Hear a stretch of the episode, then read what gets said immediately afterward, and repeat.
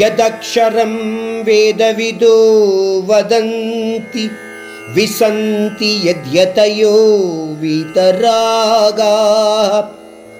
यदिच्छन्तो ब्रह्मचर्यं चरन्ति, तत्ते पदं संग्रहेण प्रवक्ष्ये। परमात्मा श्री कृष्ण आगे कह रहे हैं कि अनेक लोग वेद अध्ययन द्वारा मुझे नित्य और सत्य मानते हैं।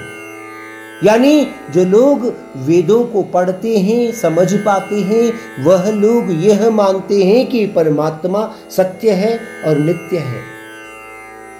अनेक लोग योग शक्ति द्वारा राग द्वेषों को त्याग कर मेरी शरण में आना चाहते हैं, अर्जुन। परमात्मा इस श्लोक में कई प्रकार के साधनों के बारे में बता रहे हैं।